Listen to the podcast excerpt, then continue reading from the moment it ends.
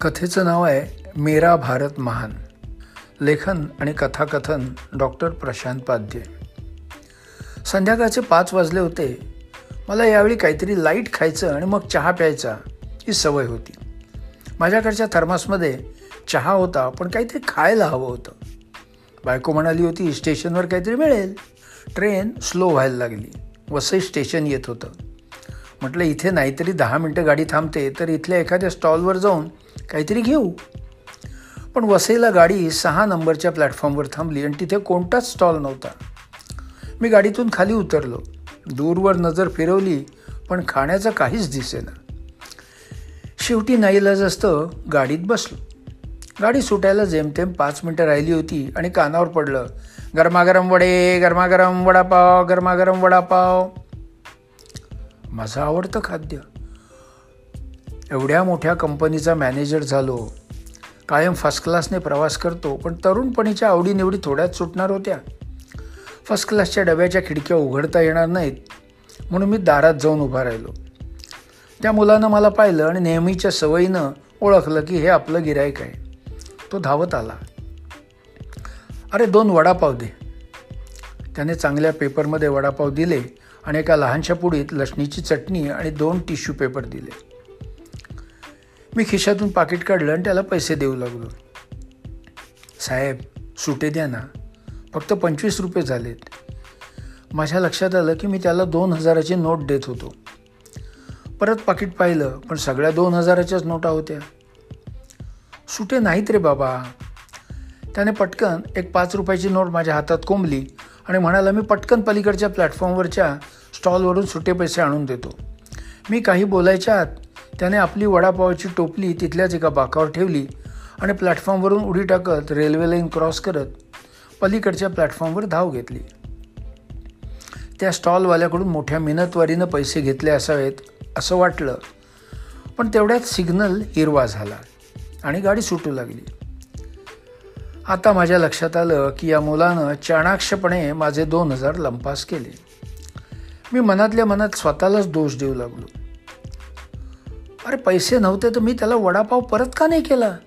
दोन वडापाव मला एक हजार नऊशे पंच्याण्णव रुपयानं पडले होते. तो मुलगा तिकडून ओरडून काहीतरी विचारत होता. धडपडत कसा बसा तो या प्लॅटफॉर्मवर आला आणि त्यानं ओरडून विचारलं सीट नंबर किती? मला कळेना माझे पैसे द्यायचे राहिलं बाजूला आणि हा सीट नंबर विचारतोय. पण मी सहजपणे सांगितलं तेवीस. तो हसला. का असणार नाही? एक हजार नऊशे पंच्याण्णव रुपये मिळाले होते फुकटाफुकट. भरघोस कमाई झाली होती. मी डब्यात आलो आणि शांत बसलो. नाहीतरी आता माझ्या हातात होतं तरी काय? आता गाडी रात्री बडोद्याला थांबणार होती. अचानक लक्षात आलं अरे आपल्याकडे दोन वडापाव आहेत. निदान ते तरी गार व्हायच्यात खावेत. मी वडापाव खाता खाता काही वेळ तरी पैशाचं विसरलो. वडापाव छान होते. चटणी पण चांगली होती. हात पुसायला पहिल्यांदाच कोणीतरी टिश्यू पेपर दिले होते. माझा राग हळूहळू शांत झाला. मी विचार करू लागलो की त्या मुलाला का दोष द्यायचा? चूक आपली आहे. आपणच त्याला सुटे पैसे दिले नाहीत. आणि तो ट्रॅकमधून उड्या मारून गेलाही प सुटे पैसे आणायला. जीव धोक्यात घालून. माझा त्या मुलावरचा राग थोडा कमी झाला. पण काही वेळानं पुन्हा वाटू लागलं की खरंच त्याच्याकडे सुटे पैसे नव्हते. की माझे पैसे लुबाडण्यासाठी त्यानं तसं सांगितलं. मग मी थर्मासमधला गरमागरम चहा कपात घेतला आणि त्यातच राग बुडवून टाकला.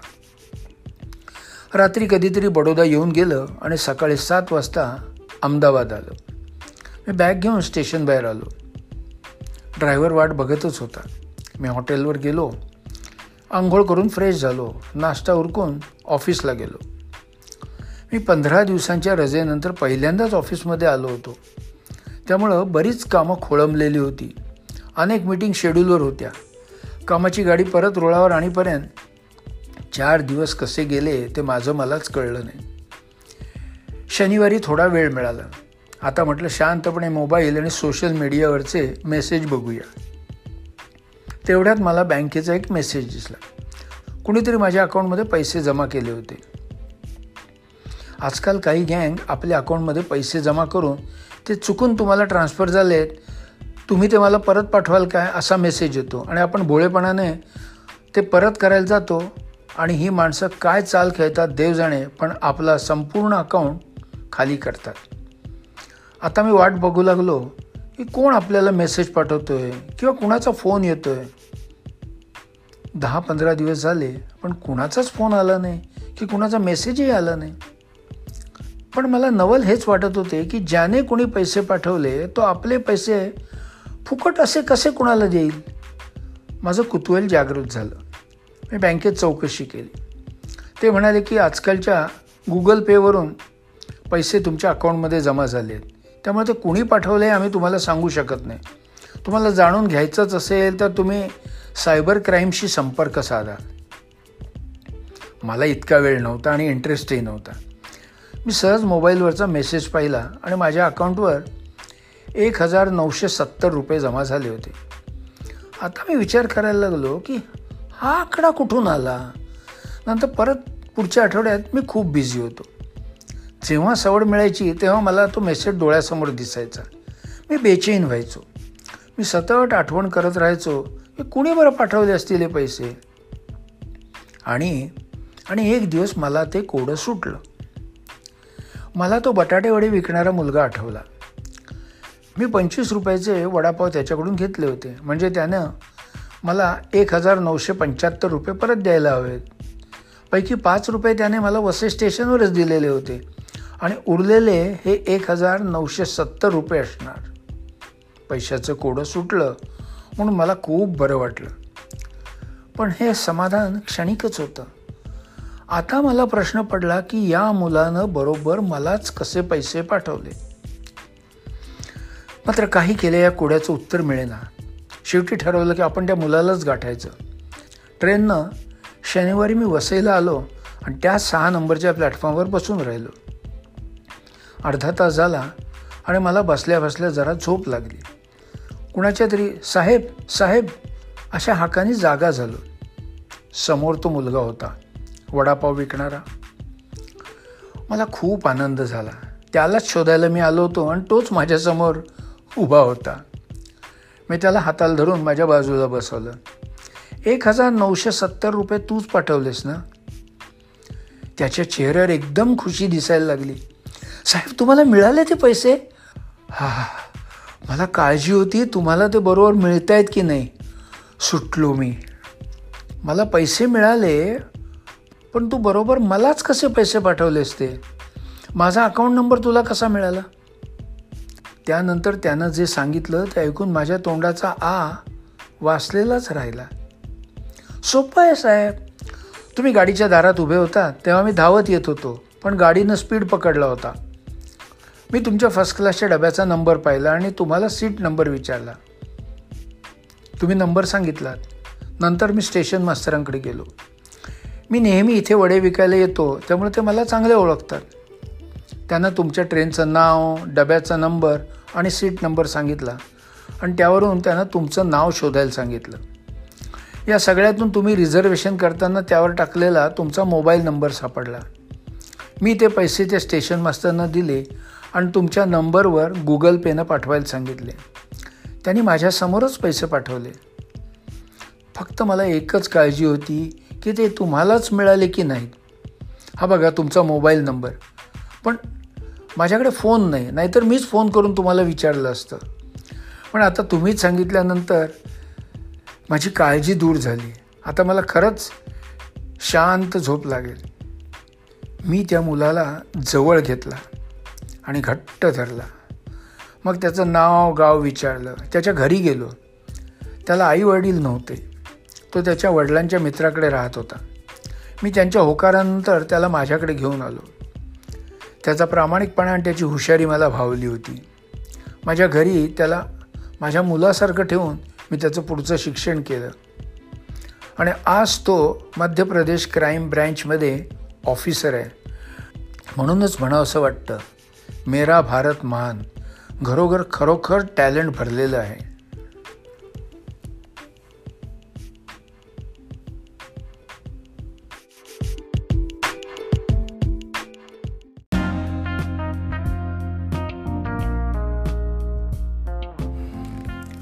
कथेचं नाव आहे एन्व्हलप. लेखन आणि कथाकथन डॉक्टर प्रशांत पाध्ये. मंजिरीच्या हातात ते एन्व्हलप पडलं आणि तिला वाटायला लागलं की ते एन्व्हलप आणि सगळी खोलीच तिच्या भोवती गरगर फिरते. कारणही तसंच होतं. सुहास आणि मंजिरीचा प्रेमविवाह झाला आणि ती सोलापूरच्या पॉश एरियात राहायला आली. सुहासचं एरिया मॅनेजर म्हणून प्रमोशन झालं. आणि त्याला सोलापूर जिल्ह्याचा इन्चार्ज करण्यात आलं. आता तो एका मोठ्या मल्टीनॅशनल फार्मास्युटिकल कंपनीचा एरिया मॅनेजर होता. त्याला त्याच्या आवडीचं घर निवडायचा ऑप्शन मिळाला आणि त्यानं कलानगरमधल्या ड्युप्लेक्स बंगल्यांच्या स्कीममधला तेरा नंबरचा बंगला निवडला. हा बंगला निवडायचं कारण म्हणजे एकतर तेरा हा आकडा त्याचा लकी नंबर होता. शिवाय तो कोपऱ्यावरचा बंगला. त्यामुळे त्याच्या डाव्या बाजूला भरपूर मोकळी जागा होती. त्या मानानं त्यालाच लागून असलेल्या बारा नंबरच्या बंगल्याला म्हणावी तशी बोकळीक नव्हती. मंजिरीला उत्सुकता होती की आता बारा नंबरच्या बंगल्यात कोण राहायला येईल? कशी असतील ती मंडळी? मुलं बाळं असतील की कुणी सडाफटिंग माणूस असेल? की आपल्यासारखंच एखादं न्यूली मॅरिड कपल असेल? महिना झाला तरी कुणी आलं नाही. आणि एक दिवशी सकाळी एक मोठा ट्रक दारात उभा राहिला. त्या मागोमाग एक रुबाबदार तरुण स्कूटरवरून आला आणि बरोबर आणलेल्या हमालांकडून त्याने सामान बारा नंबरच्या बंगल्यात हलवायला सुरुवात केली. मंजिरी खिडकीचा पडदा हलकेच बाजूला करून सर्व हालचालीवर बारीक नजर ठेवून होती. तिनं ओळखलं की कुणीतरी ब्रह्मचारी दिसतोय. नंतर तो तरुण गेला आणि अर्ध्या तासानंतर आपल्या बायकोला घेऊन आला. आता मंजिरीला बरं वाटलं. बाजूला सोबत झाली. कधीतरी बोलायला कुणीतरी मिळालं. पण कशी असतील ही माणसं? खडूस तर नसतील ना? श्रीमंतीचा गर्व तर नसेल ना? मैत्री ठेवण्यालायक असतील ना? पण काही मिनिटातच तिच्या या सर्व शंकांचं निरसन झालं. कारण तिच्या घराची बेल वाजली. सॉरी तुम्हाला डिस्टर्ब करते पण आम्ही तुमच्या शेजारी राहायला आलो आहे आत्ताच आणि मला विरजण्यासाठी दही हवं होतं म्हणून तुम्हाला त्रास देते. अहो हो, त्रास कसला त्यात? देते ना विरजण्यासाठी दही. पण तुम्ही आधी आत तर या. मिस्टरांना पण बोलवा. मी चहा ठेवते. म्हणत मंजिरी स्वयंपाकघरात गेलीसुद्धा त्या तरुणीनं मोबाईलवरून नवऱ्याला बोलावलं. चहा होईपर्यंत आलासुद्धा तिने दोघांना चहा दिला आणि त्यांच्यासमोर सोफ्यावर बसली. चहा पिता ती नवरा बायको घरात सर्वत्र नजर फिरवत होती. एवढ्यात तो माणूस अचानक उठला आणि भिंतीवरच्या एका फोटोजवळ गेला. हे हे तुमचे मिस्टर आहेत काय? तिने मान हलवून होकार दिला. वहिनी अहो हा माझा मित्र सुहास. आम्ही एकत्र शिकत होतो आणि नंतर दोघेही दोन वेगवेगळ्या कंपनीत नोकरीला लागलो. पाच वर्षापूर्वी एकदा भेटला होता बघा. मला वाटतं तेव्हा तुमचं लग्न व्हायचं होतं. हो हो. आमचं लग्न तीन वर्षापूर्वी झालं. आता इथे तो एरिया मॅनेजर झाल्यामुळं सध्या इथे राहायला आलो आहे गेल्या महिन्यातच आलो. बरं झालं तुम्ही एकमेकांना ओळखता. मलाही यांची कंपनी होईल. अहो मला अहो जाओ नका हो म्हणू मी सोनल आणि हा मिलिंद. आम्हाला अरेतुरेच करा. तुमच्याच वयाचे आहोत आम्ही. ठीक आहे. मग आम्हाला पण तुम्ही अहो जाओ करू नका. काही मिनटातच त्यांची मैत्री झाली. सोनल तशी फारशी बोलकी नव्हती पण त्याची भरपाई मिलिंद करत होता. तो खूप बडबड्या होता. मिलिंद एका फार्मास्युटिकल कंपनीचा एरिया मॅनेजर झाला होता. जरी कंपन्यांमध्ये सेलवरून कॉम्पिटिशन होती तरी त्यांच्या मैत्रीत मात्र काहीही फरक पडत नव्हता. काही दिवसातच दोन्ही कुटुंब अगदी एक झाली. एक दिवस सुहास कंपनीच्या कामानिमित्त चार दिवसांच्या दौऱ्यावर गेला. तो गेला आणि त्याच रात्री मंजिरीला फणफणून ताप आला. तिने सोनलला फोन केला. पण ती नेमकी आठ दिवसासाठी त्याचवेळी माहेरी गेली होती. फोन येताच मिलिंद लगेच आला. कपाळा हात लावून पाहिलं तर ताप खूपच होता. त्यानं त्याचा रुमाल थंड पाण्यात भिजवून तिच्या डोक्यावर घड्या म्हणून ठेवून दिला. नंतर स्कूटरवरून जाऊन डॉक्टरनं घेऊन आला. डॉक्टरांनी इंजेक्शन दिलं आणि काही औषधं लिहून दिली. मिलिंदनं लगेच औषधं आणली आणि मंजिरीला दिलीसुद्धा तो ताप उतरेपर्यंत तिच्या डोक्यावर थंड पाण्याच्या घड्या घालत बसला. पहाटे ताप उतरला आणि तो खुर्चीत नकळत बसल्या बसल्या झोपी गेला. त्याला जाग आली तेव्हा मंजिरी चहा घेऊन आली होती. त्याने चहा घेत म्हटलं मंजिरी तू कशाला उठलीस? मी नसता काय केला? तू झोप बघू आराम कर बघू. तुला कामाला लावली ना तर तुझा नवरा मला ओरडेल. काही ओरडणार बिरडणार नाही. म्हणेल बरं झालं. कुणीतरी माझ्या बायकोची सेवा केली. मला नसतं जमलं. का? तो हे करणार नाही असं वाटतंय तुला? वाटतंय? अरे मला खात्री आहे. त्याला असली कामं बिलकुल जमत नाहीत आणि आवडतही नाहीत. तो तुझ्यासारखा नाही. नवरा पाहिजे ना तर तो तुझ्यासारखा. वा कोणीतरी माझं कौतुक करतंय. सोनल बिलकुल कौतुक करत नाही. तिचं म्हणणं असल्या गोष्टींचं कसलं आलं कौतुक? असो. मग मी पण म्हणे ना की बायको हवी तर तुझ्यासारखी. खरंच? देव पण काय जोड्या बनवतो ना? बरोबर उलट्या. मग आपण आपण करायची काय आदला बदल? तो गमतीत म्हणाला पण मंजिरीने ते जरा जास्तच सिरियसली घेतलं आणि त्याचा हात धरला. त्याने हात तसाच तिच्या हातात ठेवला. बराच वेळ तिने हात सोडला नाही. मंजिरी हात सोड. सुहास येईल आणि मला जोड्याने मारील. अजून दोन दिवस तरी तो येणार नाही असं म्हणत तिने डोळे मिचकावले. मिलिंदला कळेना की आता आपण काय स्टेप घ्यायची? तिने हळूच त्याला आपल्या बेडवर बसवलं आणि त्याचा हात कुरवाळायला सुरुवात केली. काही दिवसातच मंजिरी आणि मिलिंदचे संबंध नकळत वाढू लागले. जेव्हा कधी एकांत मिळे तेव्हा ती दोघं एकत्र येऊ लागली. त्यांनी त्यांचे संबंध सुहास आणि सोनलच्या लक्षात येणार नाहीत याची पूर्ण तसदी घेतली होती. या उलट सुहास आणि सोनल मात्र एकमेकाशी काही अंतर ठेवूनच वागत असत. चौघेही कधी कुठे पिकनिकला गेले हॉटेलिंग किंवा शॉपिंगला गेले तर सोनल आणि सुहास कधीच अगळपगळ बोलत नसत की लाळघोटेपणा करत नसत. तसं एकंदरीत छान चाललं होतं. दिवस मजेत जात होते. दरम्यान सोनल गरोदर राहिली आणि तिला मुलगा झाला. त्याचं नाव शेखर ठेवण्यात आलं. काही दिवसांनी मंजिरीलाही मुलगा झाला. आणि त्या मागोमाग एक मुलगीही झाली. मुलाचं नाव श्रेयस तर मुलीचं नाव शिल्पा ठेवण्यात आलं. एकमेकांच्या संगतीत मुलं हळूहळू मोठी होऊ लागली. शाळा संपवून कॉलेजात जायला लागली. एक दिवस मिलिंद कामावरून स्कूटरवरून परत येत असताना एका वळणावर त्याची स्कूटर स्लिप झाली. सरकत सरकत जाऊन रस्त्याच्या कडेच्या लोखंडी बारवर आदळली. हेल्मेट घातलेलं नव्हतं त्यामुळे डोक्याला मार लागून तो जागच्या जागीच मृत्युमुखी पडला. सुरळीत चाललेला संसार एकदम उधळला गेला. घरात कमवणारा कोणीच नसल्यानं सोनलनं माहेरी जाण्याचा निर्णय घेतला. सुहास तिला आणि शेखरला त्यांच्या सामानासकट तिच्या घरी सोडून आला. सोनलनं माहेरी शिक्षिकेची नोकरी धरली.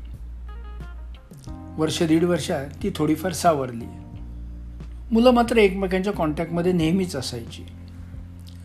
दरम्यान कोविडच्या साथीनं सुहासचा घात केला. काय होतं हे कळायच्या तो काळाच्या पडद्याआड गेला. वर्षामागून वर्ष जात होती. मंजिरी बँकेत नोकरी करू लागली आणि तिने संसार सावरून घेतला. मंजिरीने शिल्पाच्या लग्नाचा घाट घालायचा निर्णय घेतला. पण शिल्पा मात्र लग्नाला तयारच होईना. खूप मागे लागूनही ती हो म्हणेना. एक दिवस श्रेयसने आपल्या आईजवळ एक सिक्रेट फोडलं. आई शिल्पा आणि शेखर एकमेकांच्या प्रेमात आहेत. मंजिरीला एका अर्थी ते खूप बरं वाटलं. मुलगा माहितीतलाच होता आज्ञाधारक होता चांगले संस्कार झालेला होता. तिने ठरवलं की सोनलशी बोलायचं आणि सगळं फिक्स करायचं. सोनलला फोन करून तिनं कळवलं थोडं काम आहे तुझ्याकडे रविवारी तुला भेटायला येतोय. सोनलला कळेस ना की अचानक काय काम निघालं असेल? तिने विचार केला की फोन करून विचारावं. पण नंतर तिच्या मनात आलं की ती आली की कळेलच. मग कशाला फोन करायचा? रविवारी ती तिची वाट बघू लागली. दुपारी जेवायलाच येणार होते सगळे. सोनल मंजिरी आणि मुलं येणार म्हणून खुश होती. पण ती एकटीच झाली मुलं आलीच नाहीत याचं तिला थोडं वाईट वाटलं. खरं तर खूप दिवसांनी सगळे भेटणार होते. ये ये ये मंजिरी ये. किती छान वाटतंय ग तुला बघून. जरी मुलं नाही आली ना तरी तू आलीस. हेही किती छान वाटतंय. ए काय ग? रोडावलीस? चे ग रोडावते कसली? चांगलं दोन तीन किलो वजन वाढलंय. तू मात्र आहेस तशीच आहेस. मस्त. मग त्या गप्पा मारत बसल्या आणि जेवायच्या वेळेचं त्यांना भानच राहिलं नाही. सोनलच्या आईनं जेवण वाढलंय थंड होतंय या लवकर. म्हणून जेव्हा म्हटलं तेव्हा त्यांनी गप्पा आवरल्या आणि त्या जेवायला गेल्या. पोटभर जेवण झाल्यावर त्या दोघीच झोपाळ्यावर बसून गप्पा मारायला लागल्या. जुन्या जुन्या आठवणी जागवल्या गेल्या. अगं मंजिरी इतका वेळ झाला पण तू मला अजून बोललीसच नाहीस की काय काम होतं तुमचं? नाहीतर काही न बोलता तशीच परत जाशील. नाही ग. अशी कशी विसरेन एवढं महत्त्वाचं काम? तिला कळे ना विषयाला कशी सुरुवात करायची. अगं सांग ना काय प्रॉब्लेम आहे? माझी काही मदत हवी आहे का तुला? सोनल तुला आमची शिल्पा माहीतच आहे ना? हो. अगं न माहीत असायला काय झालं? माझ्या समोरच तर लहानाची मोठी झाली आहे. छान दिसत असेल ना आता? बरं काय झालं? काही प्रॉब्लेम आहे का? नाही ग. मी तिचं लग्न ठरवत होते पण ती तयारच होईना. अगं कुणाच्या तरी प्रेमात पडली तर नाही ना? आधी विचार काही ठरवण्यापूर्वी. हो बरोबर ओळखलंस. खरंच ती प्रेमात पडली आहे आणि त्याच्याशीच लग्न करायचं म्हणून हट्ट धरला आहे मला वाटतं मागच्या रोमधल्या चौथ्या बंगल्यातल्या नेनेंच्या मुलाच्या प्रेमात तर नाही ना पडली? अगं तो बऱ्याच वेळा तुझ्या घराभोवती गिरट्या घालायचा बाईकवरून. बोलू की नको बोलू अशा द्विविधेत मंजिरी पडली. काय ग? माझं बरोबर आहे की काय? गप्प बसलीस एकदम? नाही. कसं सांगू ग? अगं ती तुझ्या श्रेयसच्या प्रेमात पडली आहे आता मात्र सोनल गप्प झाली. सोनल? हे सोनल काय झालं ग? शॉकिंग वाटते का? तुला आवडलं नाही काय? शॉकिंग नाही मला वाटतच होतं. त्यांची वय त्यांना हे करायला प्रवृत्त करणार हे मी समजून होते म्हणून तर मी आईकडे इकडे यायचा निर्णय घेतला. म्हणजे? तुला कल्पना होती याची? सोनलनं मान हलवली. पण तू हा जो काही आईकडे जायचा निर्णय घेतला म्हणतेस त्याचा अर्थ नाही कळला ग. काही सेकंद सोनलला कळत नव्हतं की सांगावं की न सांगावं. शेवटी तिने मनाशी काहीतरी निर्णय घेतला आणि झटकन उठून तिच्या खोलीत गेली. आतून खुडबुडीचे आवाज येत होते. काही वेळानं ती हातात एक एनव्हलप घेऊन बाहेर आली. सोनलनं मंजिरीचा हात हातात धरला. सोनलचा हात थरथरत होता. मंजिरीला कळेच ना की काय झालं हिला? हिच्या चेहऱ्याचा रंगही बदललेला दिसतोय. Sonal? Sonal are you okay अगं काय झालं अचानक? तुला आठवतंय? फार वर्षापूर्वी मी माहेरी गेले होते तेव्हा तू एकदा आजारी पडली होतीस. त्यावेळी तू म्हणाली होतीस देव पण काय जोड्या बनवतो ना? बरोबर उलट्या. त्यावर मिलिंद म्हणाला मग आपण करायची का आदला बदल? तेव्हा चेष्टेत म्हटलेलं पुढे खरोखरच घडलं. का घडलं कसं घडलं या खोलात जाण्यात आता काही अर्थ नाही. जेव्हा माझ्या लक्षात यायला लागलं की श्रेयस आणि शिल्पा एकमेकांच्या जवळ येत आहेत मी लगेच माहेरी जायचा निर्णय घेतला. कारण मला भाऊ बहिणींचं नातं नवरा बायकोत व्हायला नको होतं. हातातलं एनव्हलप तिच्या हातात देत ती पुढे म्हणाली हे मिलिंदचे रिपोर्ट त्याचा स्पर्म काउंट झिरो होता. एवढं म्हणून ती पटकन घरात गेली. मिलिंदच्या रिपोर्टचं ते एनव्हलप वाचायला लागल्यावर सगळं घरच मंजिरीच्या भोवती फिरायला लागलं.